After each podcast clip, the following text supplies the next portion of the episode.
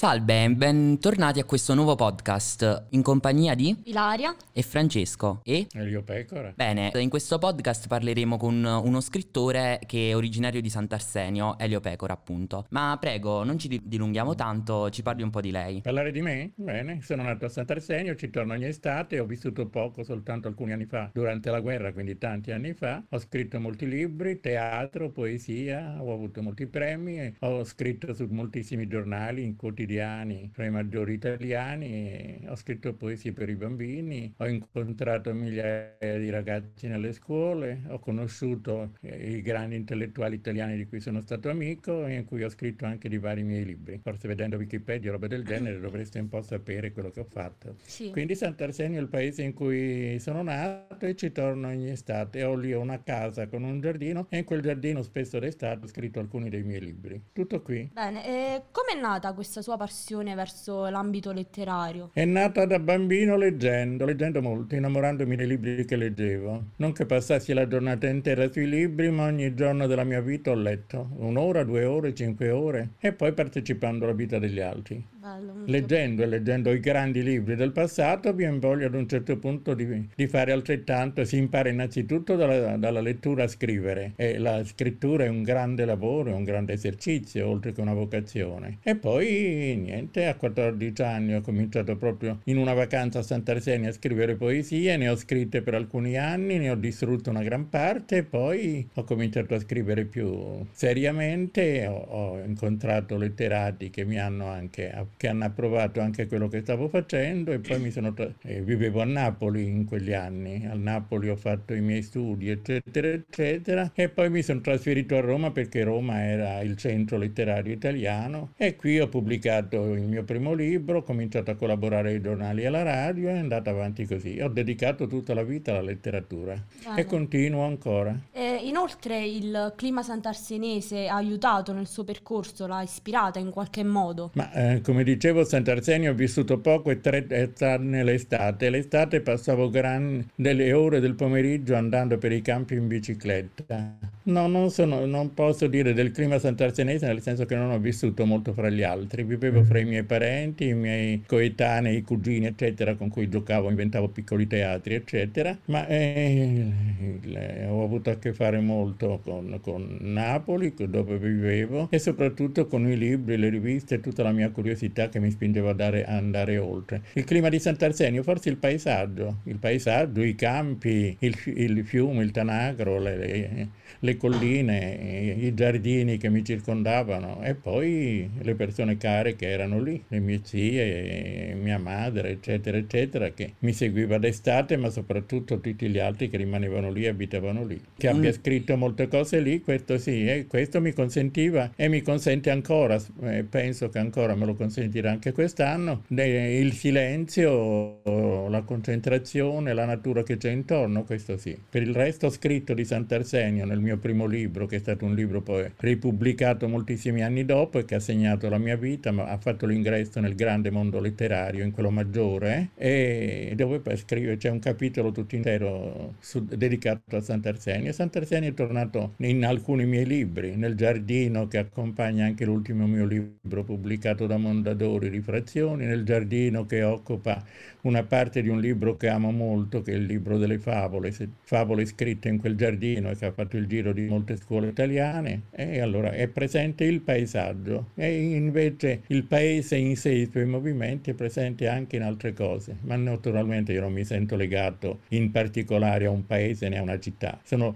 romano da 50, eh, da 50 anni ormai, ma eh, ho caro il paese in cui non solo sono nato, sono sepolti i miei cari e uh, ho vissuto delle giornate molto, molto piene di vita e anche di affetti lì, questo senza dubbio. E se dovesse descrivere Sant'Arsenio con un aggettivo o un colore, quale userebbe? Ah, i colori. Ma lo, la, la, lo, colorerei di verde perché i molti alberi, la collina che è dietro casa mia di ulivi, i verdi, i molti, i molti verdi, perché il verde è un colore cangiante. In un paese come il Brasile hanno 70 parole per il verde, noi abbiamo poche parole per il verde, perché ma il verde è il colore trionfante nei, nei, nei giardini, negli orti, nelle colline, eccetera. Io ho conosciuto una, un Sant'Arsenio diverso, sono tanto avanti con l'età da aver conosciuto quei paesi in, in, un tempo in cui c'erano ancora gli aratri, gli asini, i muli, la gente che andava scalza a far legna la mattina all'alba, molte fatiche, ma anche un paese, forse anche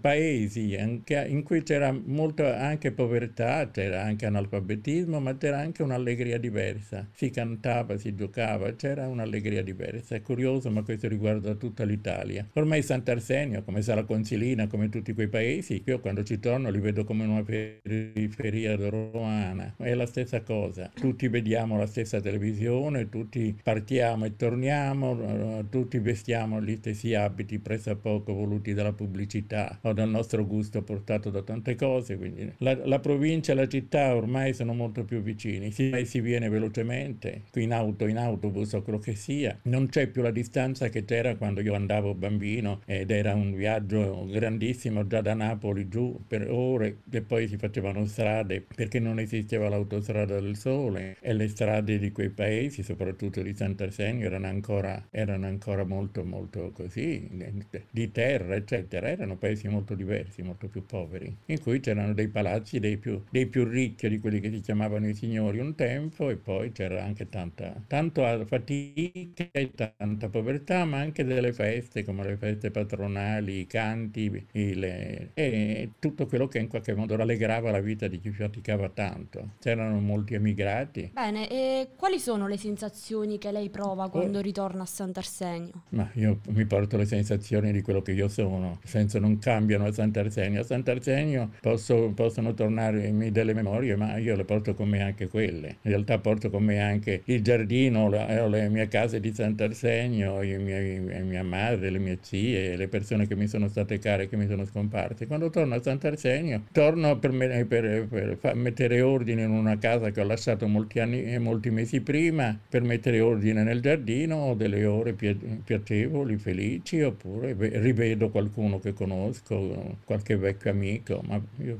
vedo poca gente. Niente, è la, è la mia ehm. vita tranquilla, io vado lì per scrivere soprattutto, vado lì eh, perché trovo tutto il silenzio e, e la mia concentrazione. Esco per comprare il giornale, rimango in piazza a prendere un analcolico, eh, saluto qualcuno, questa è la mia vita lì. Un tempo, fino a qualche anno fa, facevo delle grandi passeggiate in bicicletta perché c'è una valle, lo sapete anche voi, è, è tutto molto è agevole per una bicicletta, si attraversano i campi, si arriva al, al fiume, facevo delle lunghe passeggiate, spesso da solo e questo era il meglio. E allora sapete che cos'è il sentimento panico, cioè entrare nella natura e dimenticarsi di se stesso. Questo per me era molto, era molto felice, molto grato. Entrare, in, forse l'unica emozione che io posso possedere lì, ma questo mi si rinnova anche in tanti altri luoghi dove vado, che sono all'aperto, al mare, eccetera, eccetera. È una comunione con la natura, con una natura più vasta. Questa eh. è la differenza. E qual è il posto che lei preferisce maggiormente nel Parco del Cilento e del Vallo di Diano? Ma per, ho visto tanti paesi, ho abitato in diverse città. Boh, non saprei. C'è a Sant'Arsenio la parte alta, che adesso anche quella è ammodernata, e che era il Serrone dove abitavano i più poveri, ma che è in alto e, e che, che, guarda anche tutto il paese. La valle, guardare la valle oppure andare a raggiungere il Tanagro e vedere l'acqua che scorre. La valle in sé, anche quando vado in macchina o cammino a piedi dove non ci sono più case, c'è invece questa, questo, questa serie di, mon, di monti, di colline, di verdi. Spesso però d'estate ci sono degli incendi e questo mi fa odiare chi abita lì e accende i fuochi. Però la sensazione è quella di una grande natura. Poi ci sono anche tanti bei luoghi nella Valle di Diana, sì, no? la, la Certosa di, di, Padula, le grotte di Pertosa, il, eh, le chiese di Teggiano. E ci sono stati anni in cui a Roma ho trovato pochissime persone, due o tre persone della grande cultura che sapevano qualcosa della Certosa di Padula. Poi invece oggi la conoscono in tanti, in tanti vanno a vederla, è un straordinario monumento. Cioè, a, così a ripercorrerla eh, si, può, si, può, tener conto di quella che è tutta una storia e tener conto anche che sono, ci sono dei reperti archeologici che troviamo a Sala Consilina ma anche nella Certosa che dimostrano come è un'attività anche molto antica. Ci sono tombe che risalgono al, sette, al, al VI-VII secolo a.C. E, e, in qualche modo questo accerta che, che che la vita lì c'era da tanto tanto. Quindi vi è un connubio tra tradizione e appunto natura, un bel Cuio, sì, un mix. La tradizione dov'è ormai? La, la, vedo poco la tradizione, comunque sì c'è chi, chi ricorda i, i, proverbi, i racconti, i detti, le usanze, ma eh, ricordo da bambino io quando andavo c'era la, c'erano il raccolto del grano e poi anche gli autunni con, con le vendemmie che erano davvero delle, dei momenti di grande festa, ma io non ho nostalgia, non soffro di nostalgia, soltanto che allora si stava molto più insieme. Adesso si sta insieme nelle piazze, che è una maniera per, non essere, per, per stare insieme facilmente, in superficie. Io sono di natura molto critico, ho scritto su troppi giornali e, e, e dico quello che penso. Quindi, è una cosa positiva. Luoghi, ma come li può, ma, è, amo quei luoghi, ma sono anche dei luoghi di cui posso dire anche molto di quello che manca eh, o di quello che bisognerebbe fare. Giustamente, ogni luogo. La tradizione, la, tradizione è,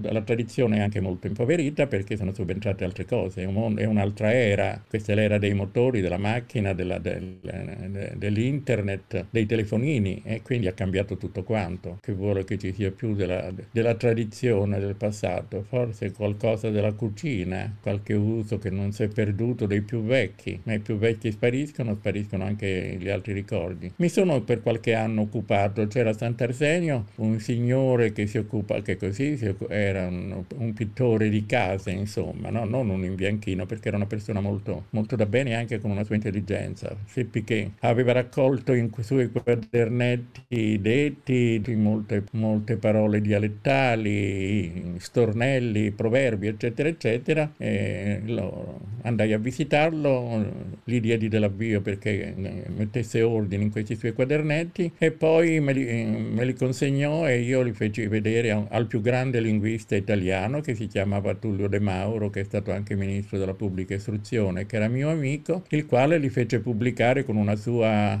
introduzione. Non so se a Sant'Arsenio si sono resi conto di quello che era successo perché vedo che adesso anche nel mio Facebook riportano no, di questi proverbi dialettali, però esiste un'edizione, una piccola edizione curata e fatta e con una prefazione estremamente illustre del più grande linguista non solo italiano e e quindi esiste un documento, quindi è la prova che io mi sono interessato anche di quello che c'era del passato, una delle piccole prove. Per il resto sono contento quando fanno delle cose, c'è una biblioteca alla quale partecipai dei, dando dei libri e delle indicazioni, adesso non so se l'hanno rimessa in ordine perché ho avuto anni di dissesto. E sono stato qualche volta, ho incontrato i bambini delle elementari e i ragazzi delle scuole superiori perché invitato non mi sono ritirato tratto e tutto qui. Se mi chiedono qualcosa la faccio volentieri, ma certo no, no, no, non mi promuovo io né cerco io gli altri. Ho fatto troppo per,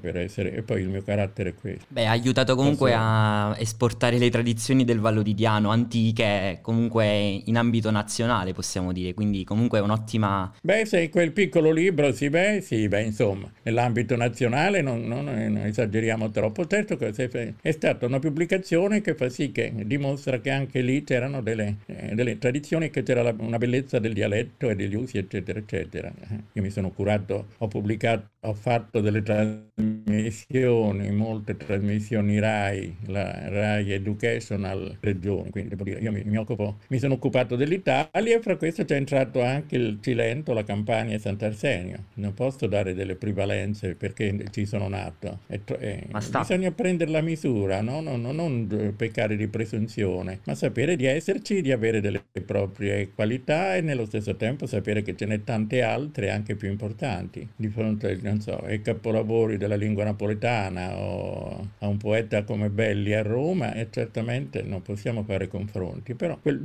quello che c'è va valorizzato e ci sono delle persone, ci sono delle persone come eh, i Coiro ad esempio che sono anche miei amici eh, che, che hanno, hanno fatto molto per la conoscenza del vecchio dialetto dialetto e per, per mettere in, in, atto delle commedie deliziose. Quindi questo va benissimo, è estremamente oggettivo. Non lo devo fare io, lo, lo approvo. E ora tocca a noi comunque giovani. E voi che cosa avete fatto? Avete incontrato? Certo che, eh beh, certo, tocca a voi. Tocca a voi rispolverare anche delle cose, salvare quello che è salvabile e, e consegnare a, che, a, quelli che vengono di, eh, dopo di voi il meglio di, questa, di questo passato. Mai dimenticando eh, i, i confronti e, e, le critiche e, e la, soprattutto la ricerca. Non si fa nulla senza ricercare. Anche quelle, quelle, quel signore che aveva trovato e messo nei suoi quadernetti era un uomo molto mm, intelligente, amava molto sua, le sue tradizioni e quello che trovava, ma ha fatto anche un gran lavoro di pulitura, di raccogliere tutto quello che stentava intorno. Ha interrogato anche tanti più vecchi di lui, perché man mano che,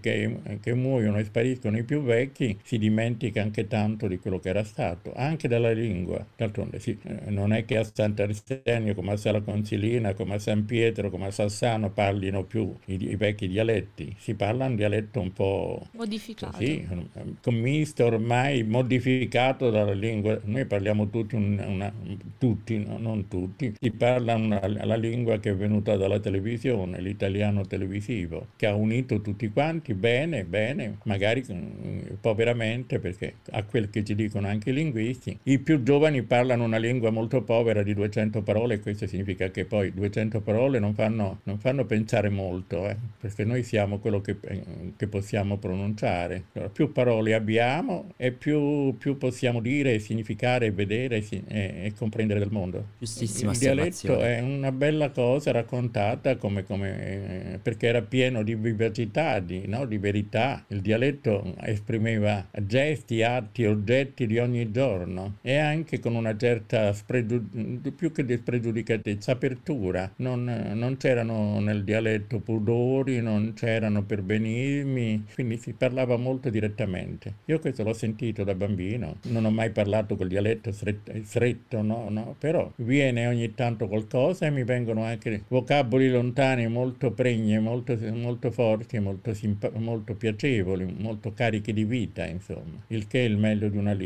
Ci si può giovare di questo. Io spero che voi giovani piuttosto facciate rispettare il paesaggio, eh, non, in, non infinandolo con un eccesso di, di, di costruzioni, facciate, si faccia soprattutto in questo momento, e mi auguro che lo facciate voi più giovani, si dia conto di quello che è le, le crisi dell'ambiente, le, le immondizie le, e tutto il resto che può migliorare. Anni fa un grande architetto mio amico, portoghesi, aveva ideato una città del, del Vallo, voleva riunire tutte le città del Vallo, eh, tutti i paesi del Vallo in un'unica città. Ora però mm, tutto questo forse è troppo, è impossibile da fare, ma si può pensare invece di, di, di preservarlo da certi mali, di tenere pulite le acque dei fiumi, di ritornare a lavorare nei campi con più intelligenza, come accade in Romagna, come accade nel Veneto, si può ancora. Certo, i più vecchi non, non hanno più le forze e poi molti sono spariti. I più giovani dei campi sono stati delusi perché la vita dei campi è molto faticosa e rende poco, però si possono trovare dei nuovi mezzi e adoperare questo vallo bellissimo, con il... fiumi, con acqua, i beni naturali straordinari anche di sole, di luce, di, di, vento, eccetera, eccetera, e tornare a farlo in qualche modo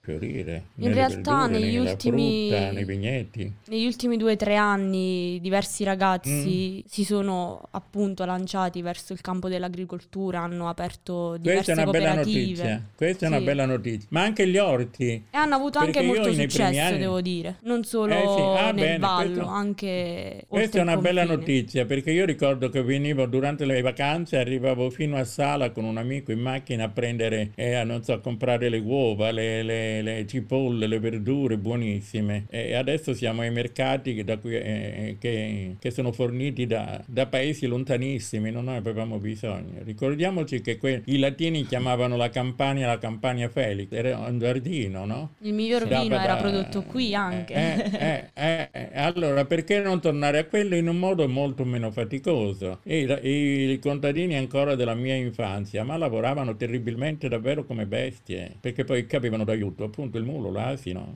l'aratro col, col bue.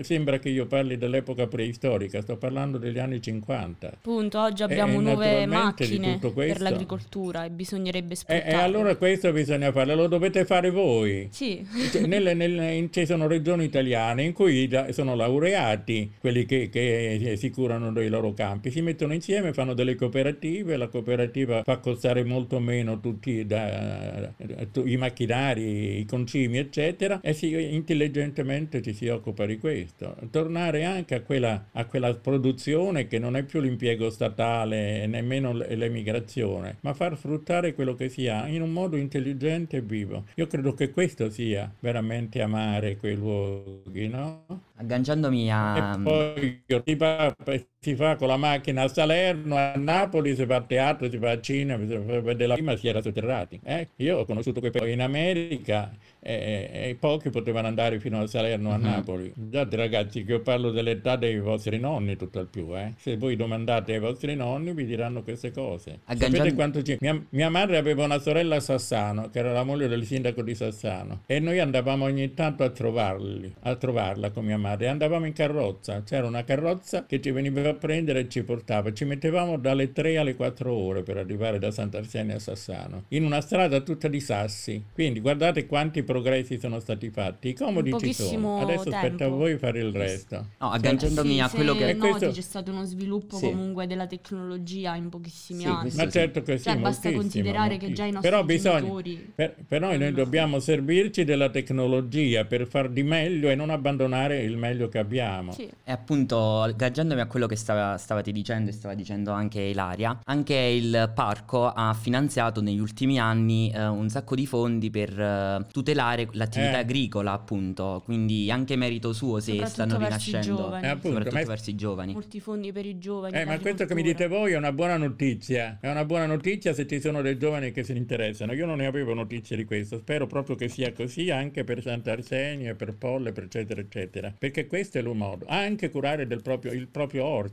Qualche amico mi diceva che, che sì, a Sant'Arsenio c'è più di una coppia di giovani coppie che hanno ricreato l'orto orto dietro casa e, ne, e tutti avevano anche un orto. Io. Si viveva anche dal proprio orto. Eh? Bene, questa è una bella sapore, cosa. Comunque. Infatti, durante comunque il lockdown, molto più piacevole. Durante il lockdown, soprattutto, c'è stato questo riavvicinamento alla eh? natura, al, sì, all'orticello vero. di casa. Ah, sua. allora è bene detto anche il lockdown, vero, vero. Dobbiamo benedire il, lock, il lockdown. Allora, beh, il lockdown può aver fatto tornare molta gente, ad esempio, a leggere dei libri che se ne erano scordati di leggere. Ad apprezzare quel che si ha. Ad apprezzare dei beni che sono necessari da apprezzare e da non dimenticare. Eh, eh, io posso amare quei paesi se quando vengo vedo che amano il loro paese, no? Eh, non, mi, non, mi, piace soltanto certo. sentire che, che magari lodano delle cose che hanno appena conosciuto, fanno dei festeggiamenti molto discutibili. Trovo, trovo invece che il modo di amare è fare, agire. No? Allora, c'è, c'è, una terra, ci sono delle colline, curiamoli, occupiamocene, facciamo lo sforzo di, di, di superare il rancore che c'è del passato, no? perché il, il,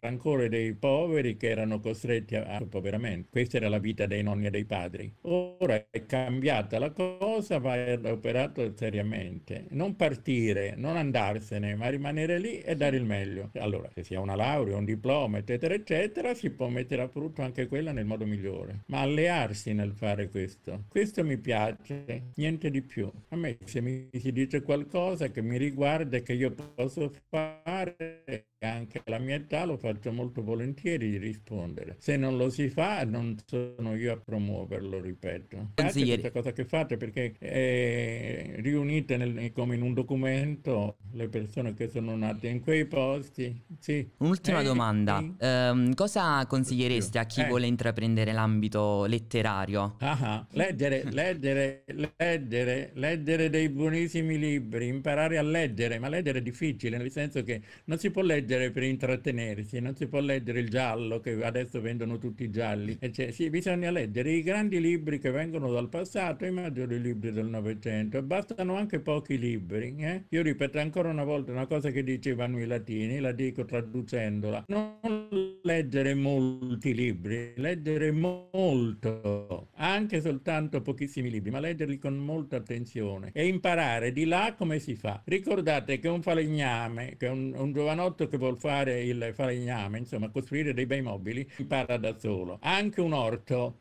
i vecchi contadini imparavano e i giovani contadini come tirare un solco, come piantare una cosa e come seguirlo. Non si fa nulla. La vocazione è una faccenda. Io mi sento che è, una, è un sogno, è un desiderio. Poi applicare la vocazione significa lavoro, lavoro, lavoro. Costanza. E soprattutto se volete scrivere, leggere, leggere ma, ma anche prima. Quindi grandi leggere, classici. Leggere con attenzione, vedere imparare da quello come si scrive, come si vede, come, si ve- come ci si guarda intorno. Leggere, sapete che significa, cari ragazzi? Ho scritto anche eh, molte volte di questo. Leggere significa, significa imparare a vedere e a sentire molto di più. La stessa poesia è soltanto un'educazione ai sentimenti. Se io leggo in una poesia che mi, raccon- mi dice un amore, un'emozione, una sensazione, un paesaggio, una paura, un'ansia, e, com- e comincio a scoprire dentro di me quello che mi sta dicendo la poesia, a vederlo con quegli occhi. Quindi quello che non vedevo il giorno prima, poi lo vedo, poi lo sento di più. Un grande scrittore inglese, antropologo soprattutto, che si chiamava Aldous Huxley e che scrisse un libro Le porte della percezione, io l'ho incontrato a Napoli, diceva, noi nella testa abbiamo tante porte chiuse che bisogna aprirle. La lettura è uno di, quelle, di quei grimaldelli che può aprire molte di quelle porte. In ogni porta si moltiplicano le nostre forze noi vediamo di più e sappiamo di più. Io ricevo decine e decine di libri, soprattutto di poesia, tuttora. Ebbene, l'1% di questi libri rimane fermo sul mio tavolo. Li apro tutti, li vedo, basta qualche pagina a capire che la persona che c'è dietro scrive tanto per scrivere, poi se pubblicate il libro a spese sue poi lo manda in giro, ma sono cose di cui poteva fare a meno. Sarebbe stato meglio leggere, leggere. Le dei libri che, che, che, ha restituito anche il passato, la gran tradizione, che può esserci anche una bellissima traduzione dalle Metamorfosi di Ovidio, oppure un libro di... ma può essere Moravia, può essere un grande scrittore straniero, imparare a leggere. E con questo Leggere bellissimo consiglio... Più, e... Sentire meglio e imparare anche a mettere su le parole, a concludere una frase, a sapere dove va una virgola, a tener conto della ricchezza delle parole. Come dice? E quindi, con questo bellissimo... Sent... Ragazzi, quindi leggete. Questo è, un ottimo... importante e fondamentale per la nostra lingua, per salvaguardare la nostra cultura generale. Ogni tanto si perde il video, ragazzi.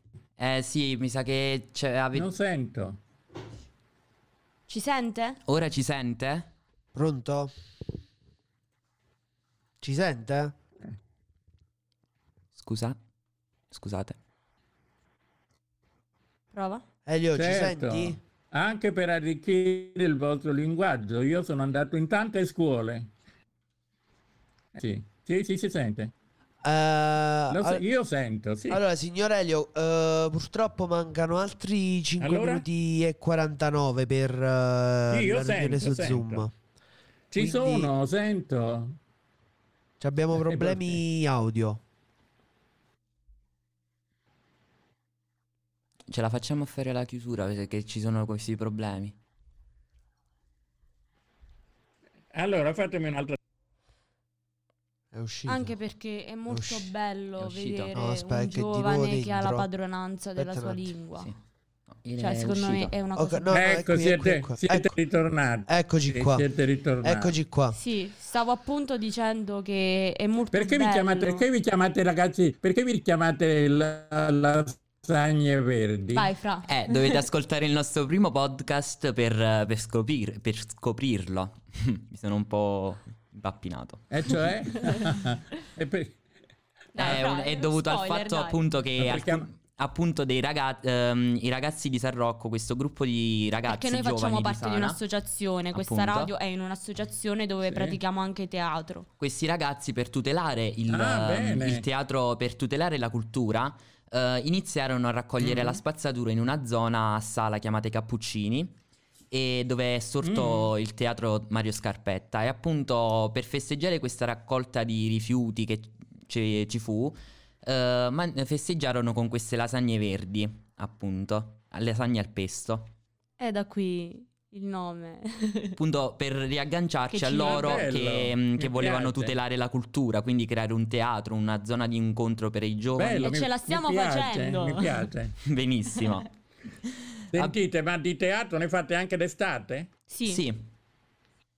Ah, una volta invitatemi, da, avete il mio numero il, telefonico. Il 16 luglio faremo una rappresentazione al teatro Scarpetta a Sala. Ah. Eh, io credo io, io, credo che andrò più tardi, però non posso prima, sono occupato. Ma, Noi la inviteremo uh, più volte eh beh, quando, quando sarà disponibile. Te, Noi siamo qui. Te, scarpetta. Va bene, verrò volentieri. Bene. Verrò volentieri. Ma Grazie. voi due che fate? Eh, vai e viene la voce. Eh sì, sì. anche la sua. Eh, abbiamo problemi qua di linea perché ha fatto um, temporale qualche giorno fa e siamo... Ha rotto tutto. Sì, ha rotto tutto quanto. Ah, Quindi ecco perché... Anche a Roma ha fatto dei, dei grandi temporali. Ah. Sì. Signor Elio... Ma voi fate l'università? Io sì. Io sono una maturanda, quindi a breve. Eh. Signorello, ah, mancano, mancano 2 minuti classico? e 53 no, no. il tempo di riunione perché abbiamo uh, Zoom che non ce l'abbiamo pro e abbiamo il tempo limite di 40 minuti. Vogliamo, Va bene, bene. vogliamo rifare un'altra chiamata? Se vuole. Oppure possiamo fare... Ma come vuole, non lo so. Se vuole possiamo va fare bene, un'altra chiamata. Qui, sì, via. ci salutiamo. Oh, ok, va bene. Fra, eh, sì, ora le invio stesso io il link su WhatsApp, come prima. Aspettate. Perché scusate. Zoom solamente 40 minuti. Sì. Eh, eh, Marcè, mi devi mandare allora, accedi con il tuo coso. Allora, signor Elio, adesso... Signor Elio, adesso le inviamo il link di un'altra chiamata Zoom. Va bene che la generiamo. Va bene. Ok? Adesso glielo inviamo subito. Intanto usciamo da questa e gliene inviamo un'altra. Eh, eh sì, devo uscirne. Sì. Le invio stesso io il link su WhatsApp come prima.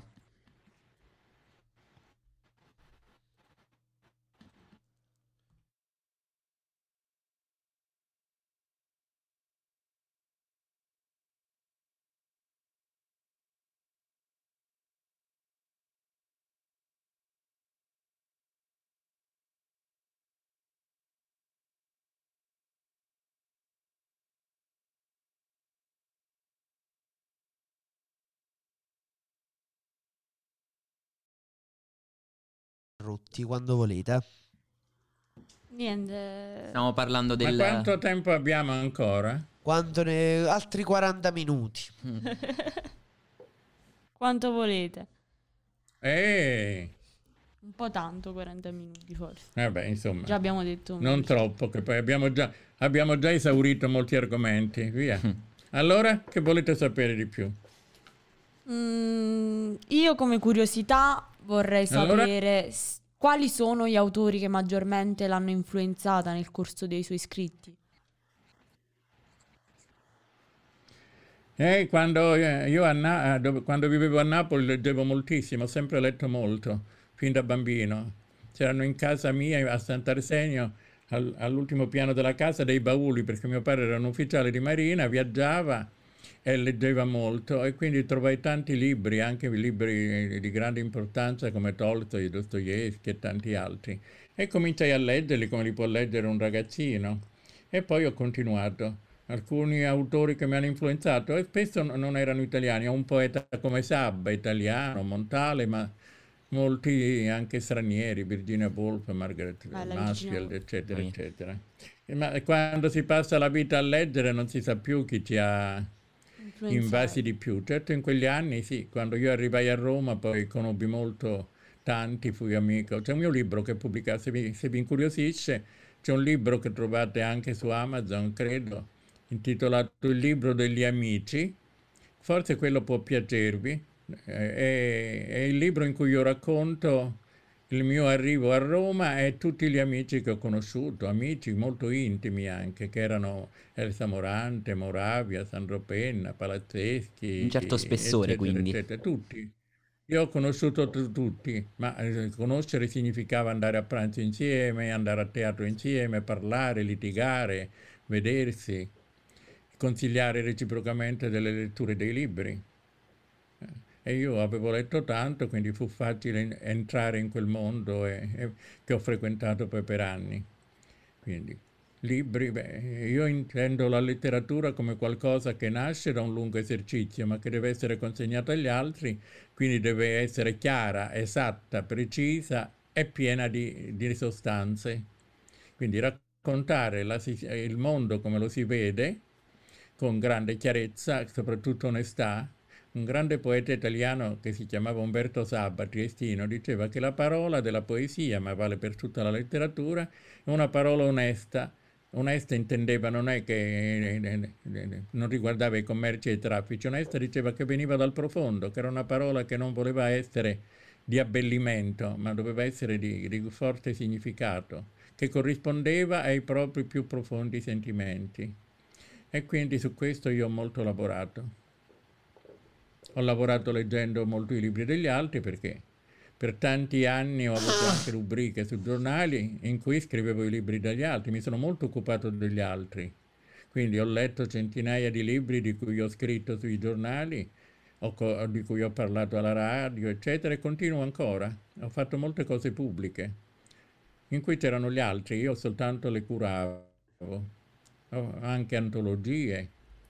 Insomma, mi sono occupato della letteratura nel suo senso più ampio, sia italiana che straniera. E quindi Beh. ecco, non posso che consigliare soltanto questo, di arricchire il proprio linguaggio e, attra- e la propria sensibilità leggendo. Sì, appunto quello che stavo dicendo prima, che è molto bello vedere un giovane che ha padronanza della sua lingua. Ah, eh, certamente, è tutto lì. La padronanza della lingua da che si deriva? Dal, dal leggere e anche dal frequentare chi parla una lingua ampia, eccetera eccetera. Sì, la proprio, scoperta dei nuovi termini. Poco prima del Covid ero stato... Io sono stato in, in, tanti licei e sono stato una volta anche nel liceo classico di, di Sala Consilina invitato. Negli anni recenti ero andato per parlare di Ariosto, era, il 5, era un anniversario della nascita di Ariosto però l'insegnante, che era anche mia amica, mi diceva ma la difficoltà c'è che i ragazzi parlano una lingua molto povera e quindi la difficoltà è che si trovano davanti a tante parole che non conoscono. Dove tre quarti delle parole, non parlo di parole difficili, ma parole di una lingua ricca, carica come l'italiano, eh, che è una lingua bellissima sì, che viene anche da molto Infatti, lontano. perché è ricca di allora, significati, è ricca di, di termini. E allora, più, il problema allora, di molti ecco, ragazzi... questa ricchezza di termini fa sì che io innanzitutto intendo tutto quello che mi si dice, che leggo e che ascolto e poi posso esprimere anche tanti pensieri, raccontare tante cose. Come faccio a raccontare quello che mi è successo ieri se io non conosco metà dei termini che possono dire quello che ho fatto, che ho detto, che ho visto, eccetera, eccetera, no? Io l'ho visto con i bambini, i bambini imparano impro- immediatamente, una volta chiarito un termine, loro sentono e capiscono moltissimo, moltissimo.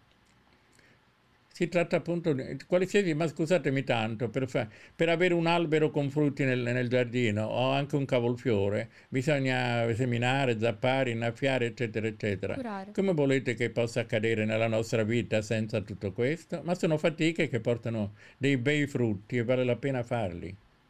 Sicuramente. Giustissimo messaggio. Si dovrebbe far passare di più appunto questo messaggio fra noi giovani perché molte sì. persone lo danno per scontato. Infatti molto, il problema di eh, molti dipende, ragazzi dipende. Il problema di molti ragazzi con la letteratura italiana, quella inglese che si studia al liceo, si studia comunque in qualsiasi istituto, è che appunto la vedono come una cosa lontana che non, non ha riscontro eh, que- con il presente. Questa è colpa dell'insegnante.